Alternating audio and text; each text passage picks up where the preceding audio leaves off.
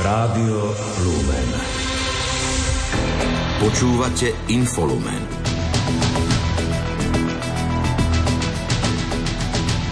Farmári dnes protestovali po celom Slovensku. Vláda chce opraviť kratšie premočacie lehoty pri znásilnení. Aj Slovenská katolická charita si pripomína dva roky od vypuknutia vojny na Ukrajine. Pripravili sme Infolumen. Pekný podvečer želajú Richard Čvarba a Julia Kavecká. Domáce spravodajstvo. Slovensko má za sebou najväčší protest poľnohospodárov v dejinách. Do ulic vyšlo viac ako 2200 traktorov a 4000 poľnohospodárov. Farmári kritizovali nadmernú administratívu z Bruselu aj lacné potraviny z Ukrajiny. Podľa šéfa Slovenskej poľnohospodárskej a potravinárskej komory Emila Macha chcú vyrábať a nie byť úradníkmi. Nechceme v Európe a na Slovensku extenzívne polnohospodárstvo, to znamená polnohospodárstvo, kde budeme musieť časom desiatky percent nechávať pôdy úhorom. Chceme polnohospodárstvo, kde polnohospodár, farmár, zamestnanec jednotlivých firiem nebude musieť byť úradník, ale človek, ktorý sa bude venovať zvieratám, ktorý bude dbať na to, aby tú krajinu svoju rozvíjal a robil niečo pre prírodu. Chceme otvoriť európskym úradníkom oči. Kolona traktorov sa v Bratislave zastavila pred zastúpením Európskej komisie. Im predniesli svoje požiadavky a odovzdali ich zastúpeniu. Vedúca tlačového týmu Ingrid Ludvíková reagovala, že komisia intenzívne komunikuje s poľnohospodármi vo všetkých členských štátoch Európskej únie. Ako už viete, teraz prebieha aj taký dlhodobejší strategický dialog, ktorý začal v januári práve z toho dôvodu, aby nejakým spôsobom sme vyhoveli požiadavkám, ktoré teda e, predpokladám, že sú aj v tomto komunike, ktoré sme dnes obdržali. My ho posunieme ďalej do Európskej komisie.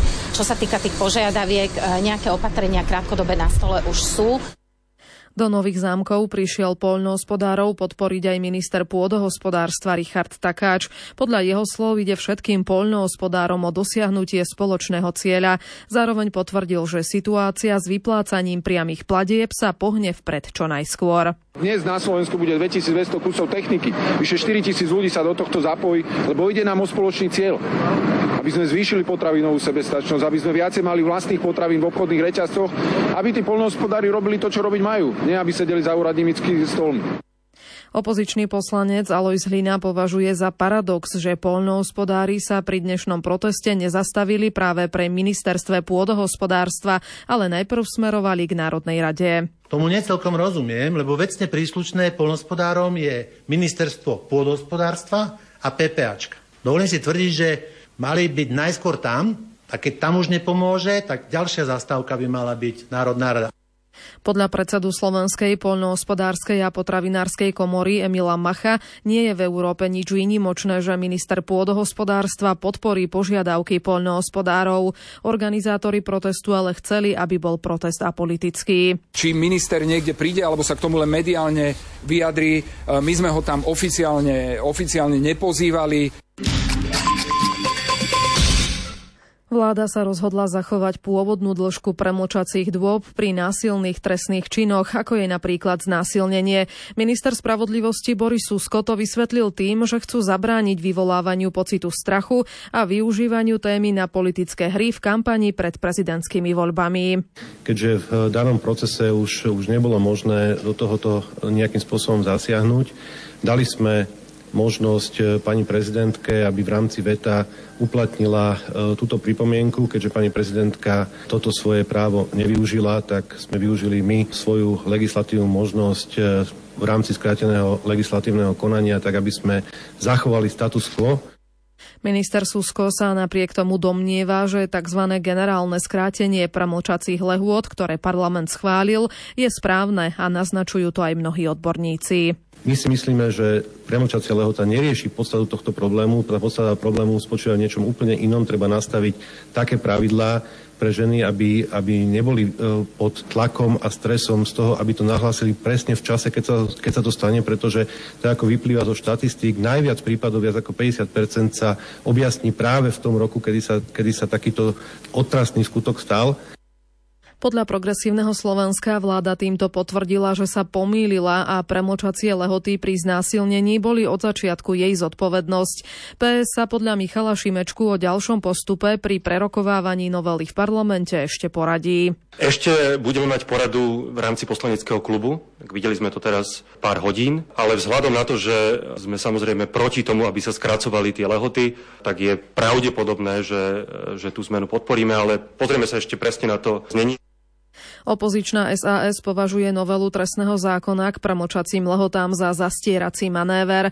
Na postupe pri diskusii a hlasovaní v parlamente sa chce podľa Márie Kolíkovej ešte dohodnúť na rokovaní poslaneckého klubu. Jednoznačne sme proti tomu, aby teraz v takomto chvate bola takáto rýchla zmena. Chceme samozrejme, aby tie premočacie doby pre všetky trestné činy sa zachovali tak, ako dnes sú. Nie je žiadny dôvod ich skrácovať, skôr môžeme uvažovať o predlžení. Takže odsudzujeme tento krok e, vlády, nijak sa s ním nestotožňujeme a zaujímame samozrejme k tomu postoj aj počas celého legislatívneho procesu v parlamente. Hnutie Slovensko označilo proces súvisiaci so schválením ďalšej novely trestného zákona za cynickú hru s obeťami znásilnení. Tvrdí, že vláda ďalším návrhom popiera všetko, čo doteraz o téme tvrdila. Zasiahnuť do novely pri téme znásilnení sa podľa poslanca Gábora Grendela dalo ešte pred schválením v plene Národnej rady. Vládna koalícia mala dve možnosti, ako zasiahnuť predtým, ako definitívne schválili nového, novelu trestného zákona. Mali dve možnosti, ako vstúpiť do procesu a zmeniť to v parlamente, ak by im na tom skutočne záležalo. Tú prvú cestu ponúka paragraf 35 odsek 6 zákona o rokovacom poriadku. Tento odsek hovorí, ak sa člen vlády ujme slova po skončení rozpravy a pred hlasovaním, otvára sa tým rozprava znova. Čiže keby po našich upozorneniach celej opozície sa postavil minister spravodlivosti pred hlasovaním a prihlásil by sa, otvorila by sa opäť rozprava, mohli by sa podať nové pozmenujúce návrhy a všetko mohlo byť inak.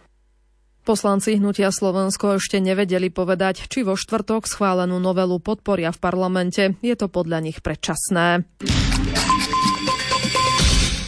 SIS bude mať do niekoľkých dní nové vedenie. Vyhlásil to premiér Robert Fico počas dnešnej hodiny otázok v parlamente.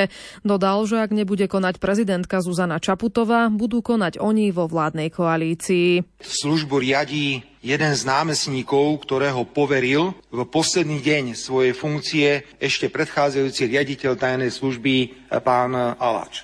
Toto je však neudržateľné a preto nám nezostáva nič iné, len na jednej strane vyzývať pani prezidentku, aby si splnila svoju povinnosť, veď predsa ak má pocit, že kandidáta chce odmietnúť, nech dá nejaké dôvody a potom my predložíme nejakého iného kandidáta, alebo tento kandidát sa bude brániť súdnou cestou alebo cestou Ústavného súdu Slovenskej republiky. Rovnako však chcem povedať, že my nesme malé deti a môžem vás informovať, že do niekoľkých dní bude táto situácia vyriešená. Na post riaditeľa SIS vláda nominovala súčasného štátneho tajomníka rezortu spravodlivosti Pavla Gašpara. Hlava štátu Zuzana Čaputová už informovala o úvahách, že menovanie nového riaditeľa nechá na svojho nástupcu. Podľa premiéra sa tak stavia na stranu opozície. Má pocit, že nevymenovaním riaditeľa SIS prehlbí krízu, ktorá je vo vnútri tohto orgánu, čo nám môže spôsobiť ťažkosti. A už vôbec si nevie predstaviť, pretože nerozumie politike, že by na čele Slovenskej informačnej služby mohol stáť nominant vládnej koalície, ale prepačte, ja nemám žiadny pocit, že by som eh, mal dať návrh na vládu, aby riaditeľom SIS bol niekto z progresívneho Slovenska alebo z KDH. PS upozorňuje na hrozbu ovládnutia SIS Ficovou vládou. Koalícia môže podľa Zuzany Števulovej doplniť štatút SIS a obísť prezidentku. Tieto obavy podľa nej potvrdzujú informácie, ktoré dnes zazneli na osobitnom kontrolnom výbore SIS a ktoré takisto podliehajú utajeniu. Opozícia chce, aby o zmene štatútu v útorok mimoriadne rokoval výbor pre kontrolu činnosti SIS.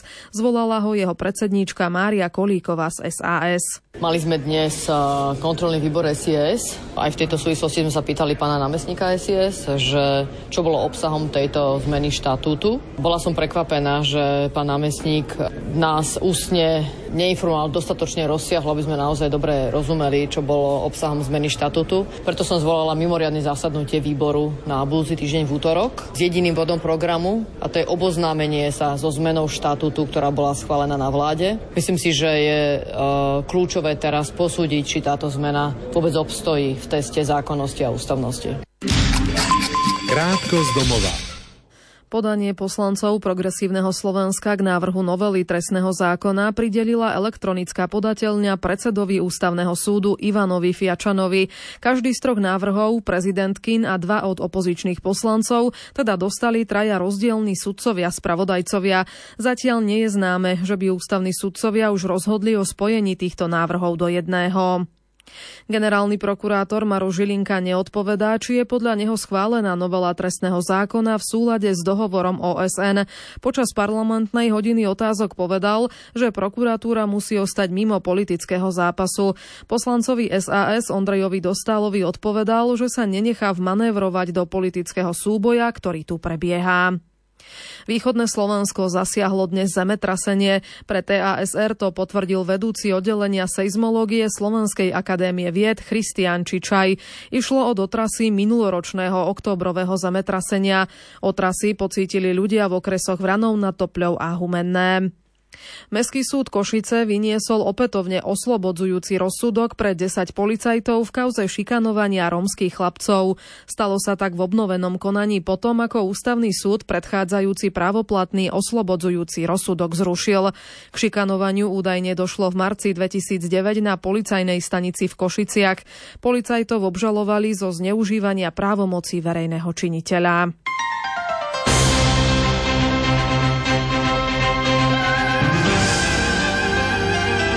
Cirkvi. Slovenská katolícka charita sa dnes pripojila k susednej charite Viedeň, aby si pripomenula dva roky od vypuknutia vojny na Ukrajine.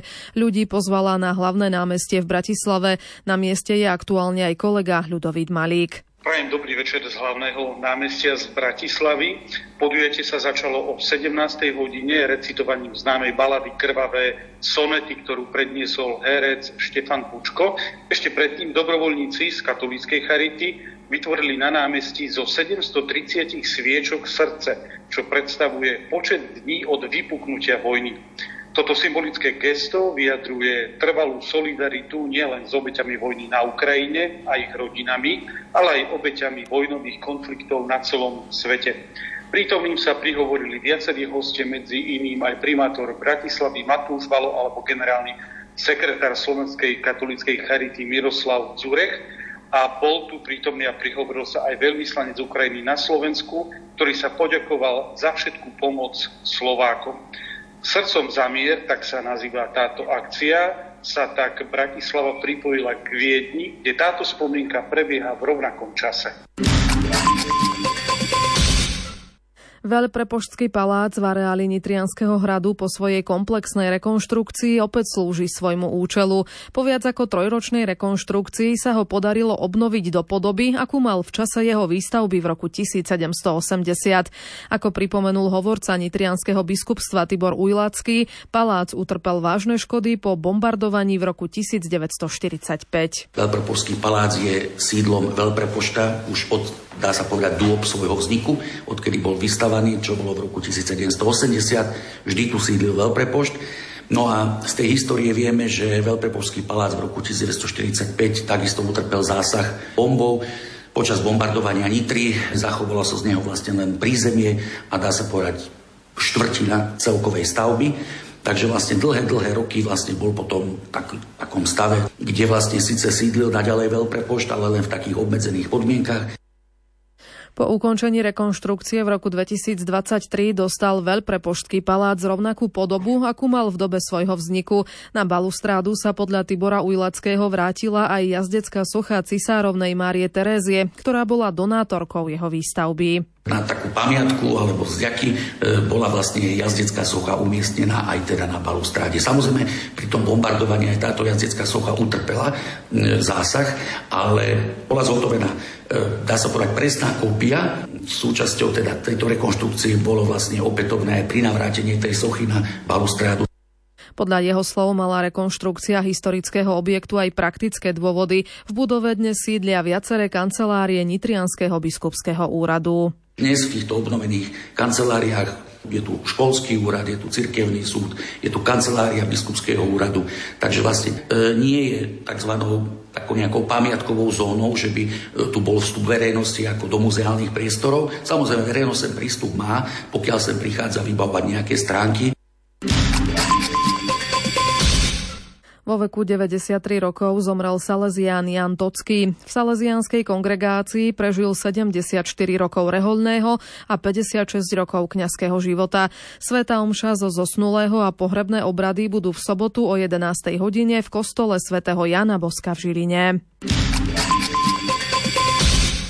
Vatikán v týchto dňoch zverejnil všeobecný program Svetého roka 2025. Čaká nás rok plný udalostí od otvorenia Svetej brány až po jubileá rozličných spoločenských skupín. Na pútnikov sa pripravuje nielen Vatikán, ale aj hlavné mesto Talianska Rím. Viac informácií má Ľudovít Malík. Svetý rok vychádza zo starozákonnej tradície, ale katolícka cirkev dala židovskému jubileu duchovnejší význam. Slávime ho každých 25 rokov a najbližší sa začne otvorením Svetej brány na tohtoročné Vianoce. Vatikán zverejnil všeobecný program na Svetý rok a ako prvý budú sláviť svoje jubileum pracovníci médií na konci januára. Martin Jarábek, vedúci slovenského programu Vatikán News, nám priblížil, ako sa na Svetý rok pripravujú vatikánske médiá. Pripravuje sa pešia zóna pre pútnikov od Anielského hradu. Momentálne je priestor pred rádiom rozkopaný. Pripravuje sa tlačové stredisko, ktoré bude slúžiť novinárom z celého sveta a taktiež na námestí Sv. Petra pribudne pódium, na ktorom budú môcť novinári natáčať priamo rozhovory a sprevádzať priame prenosy. Svetý rok je milostivým časom, je to rok odpustenia hriechov, je to rok zmierenia medzi stranami sporu a obrátenia. A príležitosť k tomu budú mať všetci. Počas Svetého roka sa uskutoční 36 jubileí rozličných spoločenských skupín. Na Svetý rok sa pripravuje aj pápežské slovenské kolégium a Ústav svätých Cyrilá Metoda, ako nám to potvrdil jeho rektor Pavol Zvara. Tak ako to dostal Ústav svätého Cyrila Metoda do Vienka, starostlivosť a duchovná pomoc putníkom, ktorí prichádzajú do väčšného mesta. Takže v tejto úlohe by sme chceli pokračovať a naplňať ju aj počas jubilejného roka, Svetého roka, ktorý bude v Ríme. Kalendár jubileí je veľmi bohatý. Február bude patriť vojakom a policajtom. V marci bude jubileum misionárov milosrdenstva a v apríli jubileum chorých. Mesiace máj a jún budú najbohatšie na jubileá. V polovici mája bude jubileum hudobných skupín a jubileum detí. V júni to budú jubileá biskupov, kňazov a seminaristov. Svetý rok 2025 uzavrie v decembri jubileum väzňov. Dikastérium pre náuku viery pokračuje vo vyšetrovaní prípadu Pátra Marka Rupnika, bývalého jezuitu a známeho mozaikára, ktorý je obvinený z psychického a sexuálneho zneužívania dospelých žien vrátane mníšok. V Ríme sa konala tlačová konferencia dvoch obetí slovinského kňaza. Rozprávali o fyzickom, psychickom aj sexuálnom zneužívaní zo strany Pátra Rupnika, ktoré zažili osobne alebo sa o ňom dozvedeli, keď boli veľmi mladé. Ubezpečili, ubezpečil ich, ubezpečili ich, že im nejde o osobnú pomstu, ale o nastolenie spravodlivosti a vykonanie spravodlivosti. Správy zo sveta.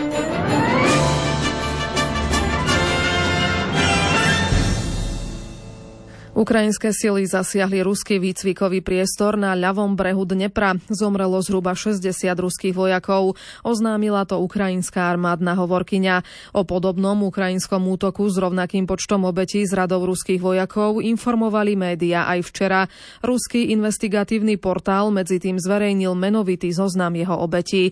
Situáciu sleduje Jozef Pikula. Pri novom údere sa ukrajinským silám podarilo zasiahnuť ruský vojenský priestor blízko dediny Podokaliniuka Bojovka, kde práve cvičili ruskí vojaci. Podľa ukrajinských odhadov sa až 60 okupantov už určite nevráti na bojové pozície. Informácia sa nedá overiť z nezávislých zdrojov. O delostreleckom útoku na ruských vojakov na ľavom brehu Dnepra už včera informoval spravodajský portál Deep State, blízky ukrajinskej armáde. Aj včera niekoľko zdrojov informovalo o ukrajinskom raketovom údere na ruský vojenský priestor pri okupovanej Volnovache na východe Ukrajiny, kde čakalo množstvo ruských vojakov na príchod generál majora. Portál Vážnie histórii uviedol, že pri tomto útoku zomrelo najmenej 68 Rusov a že sa mu podarilo overiť rukou písaný zoznam ich mien. Zoznam sa podľa portálu šíril v četovacích skupinách združujúcich ruských dobrovoľníkov. Rusko dnes zase oznámilo, že jeho vojaci ovládli dedinku Pobeda, približne 5 kilometrov západne od mesta Donetsk na východe Ukrajiny. Ak sa ruské dobitie potvrdí, Rusko mierne posunulo frontovú líniu západným smerom. Minulý týždeň tiež po mesiacoch bojov obsadila mesto Avdijivka 15 kilometrov od Donecka. Ukrajinský prezident Volodymyr Zelenský jej stratu dnes bagatelizoval a vyzval spojencov na rýchlejšie posielanie pomoci Ukrajine. Povedal to v rozhovore pre americkú televíziu Fox News pred blížiacim sa druhým výročím rozpútania vojny na Ukrajine.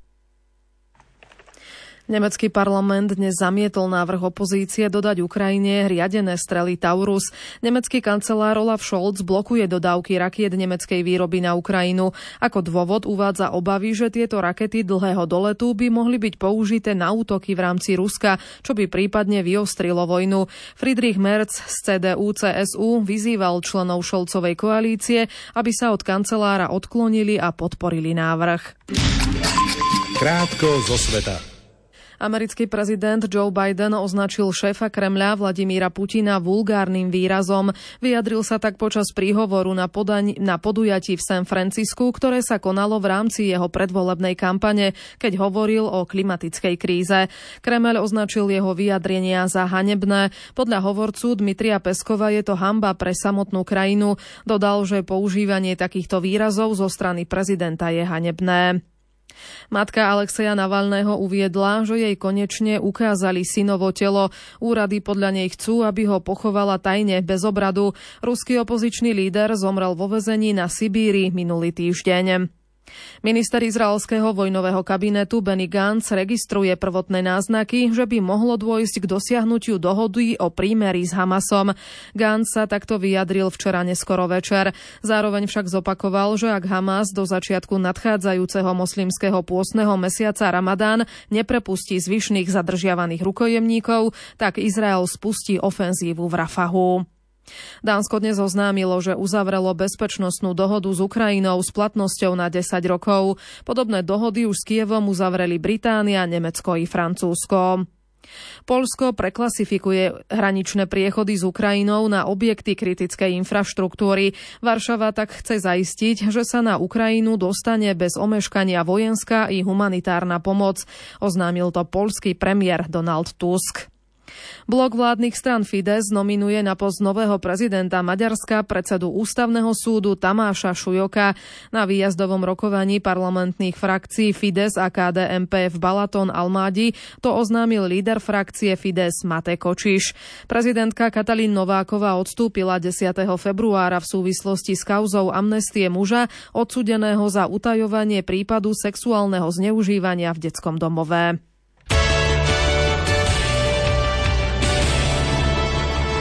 Šport Rádia Lumen. Futbalisti z SC Pol remizovali v úvodnom zápase 8 finále Ligy majstrov z FC Barcelona 1-1. Na lavičke domácich debutoval tréner slovenskej reprezentácie Francesco Calzona, pod ktorého vedením odohral celý duel Stanislav Lobotka. V druhom stretnutí zdolalo Porto favorizovaný Arsenal Londýn 1-0. Odvety sú na programe 12. marca. Futbalisti izraelského týmu Maccabi Haifa postúpili do 8 finále Európskej konferenčnej ligy. Po domácej výhre nad Chentom 1-0 im to v odvete v Belgicku na to stačila aj remíza 1-1. V závere ju ubránili v početnej nevýhode. Na Slovan Bratislava dnes o 21. hodine na tehelnom poli čaká tvrdý oriešok, a to v podobe vymazania trojgólového manka, ktoré si priniesol po prehre 1-4 v úvodnom zápase 8 finále play-off Európskej konferenčnej ligy z ihriska Šturmu Graz. Do zostavy domácich sa vracia aj Kevin Wimmer a Cezar Blackman, naopak nenastúpi vykartovaný Vladimír Weiss mladší. K dispozícii je aj Milan Borian, zmien v zostave však oproti prvému zápasu veľa nebude. Pokračuje lodi od Slovana Vladimír Vaj starší. Máme manko troch gólov, čo je dosť, ale musíme hrať na víťazstvo. Čiže tá príprava bude postavená na tom, že musíme hrať ofenzívne, ale musíme dávať pozor na to, čo oni vedia. Hej. Čiže z tohto pohľadu to nie je ľahké, ale ten tréningový proces bol stavaný k tomu, že kadiaľ vedie asi cesta streliť im gól a nedostať. Tohto pohľadu to nie je také ťažké, lebo si myslím, že Grác svoju filozofiu meniť nebude, že bude stále hrať aktívny pressing a toho musíme výjsť a na to musíme niečo vymyslieť. Slovenská futbalová reprezentácia odohrá krátko pred odchodom na majstrovstva Európy 2024 do Nemecka dve prípravné stretnutia. V stredu 5. júna vo Wiener Neustade proti San Marínu a v nedeľu 9. júna doma proti Velsu. Dejisko domáceho stretnutia a časy výkopov stretnutí nie sú ešte známe. Nemecký futbalista Tony Kroos potvrdil svoj návrat do národného týmu. 34-ročný stredopoliar Realu Madrid uviedol, že na žiadosť hlavného kouča Juliena Nagelsmana odohrá marcové prípravné zápasy pred domácimi majstrovstvami Európy proti Francúzsku a Holandsku. Kroos ukončil reprezentačnú kariéru v roku 2021.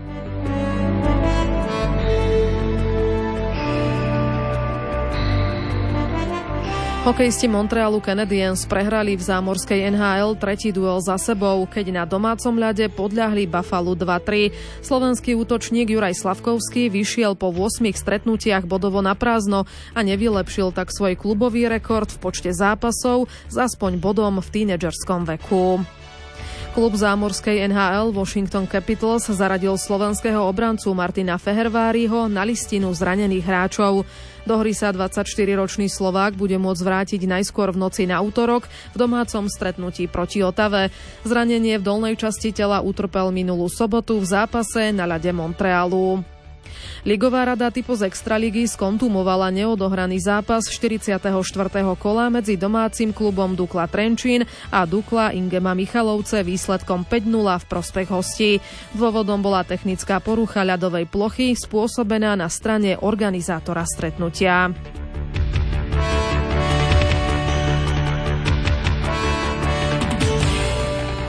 Nemecký tenista Alexander Zverev postúpil do štvrťfinále dvojhry na turnaji ATP v mexickom Los Cabos.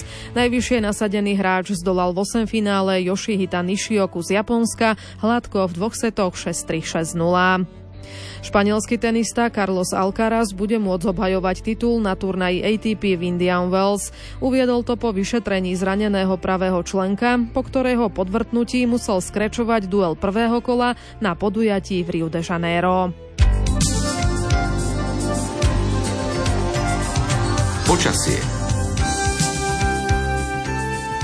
Oteplenie bude pokračovať aj zajtra, ale podľa Petra Jurčoviča pribudnú aj prehánky. Zajtra to vychádza asi tak, že Zostane ešte veľká oblačnosť zamračené, ale zase sem tam nemusí byť úplne zamračené, že sa prechodne môže oblačnosť zmenšiť. Ale už treba aj spomenúť, že niekde na severe v horských oblastiach, na hrebeňoch Tatiera, tam, tam by malo aj snežiť, ale inak budú dominovať teploty nad nulou. Čiže môžeme povedať, že treba v horských dolinách teplota by mala byť asi tak 0 až plus 4 stupne. Ale inde od 5 vyššie až možno do 10 stupňov. To hovorím len o nočných teplotách. A tie denné predpokladám, že budú ešte vyššie, že by mali postupne dosiahnuť 13-14 stupňov. Dnes večer o 20. hodine sa môžete vydať po stopách svätých Cyrila a Metoda v relácii História a my s Andreou Čelkovou. Richard Čvarba a Julia Kavecká vám prajú pekný večer s Rádiom Lumen. Do počutia.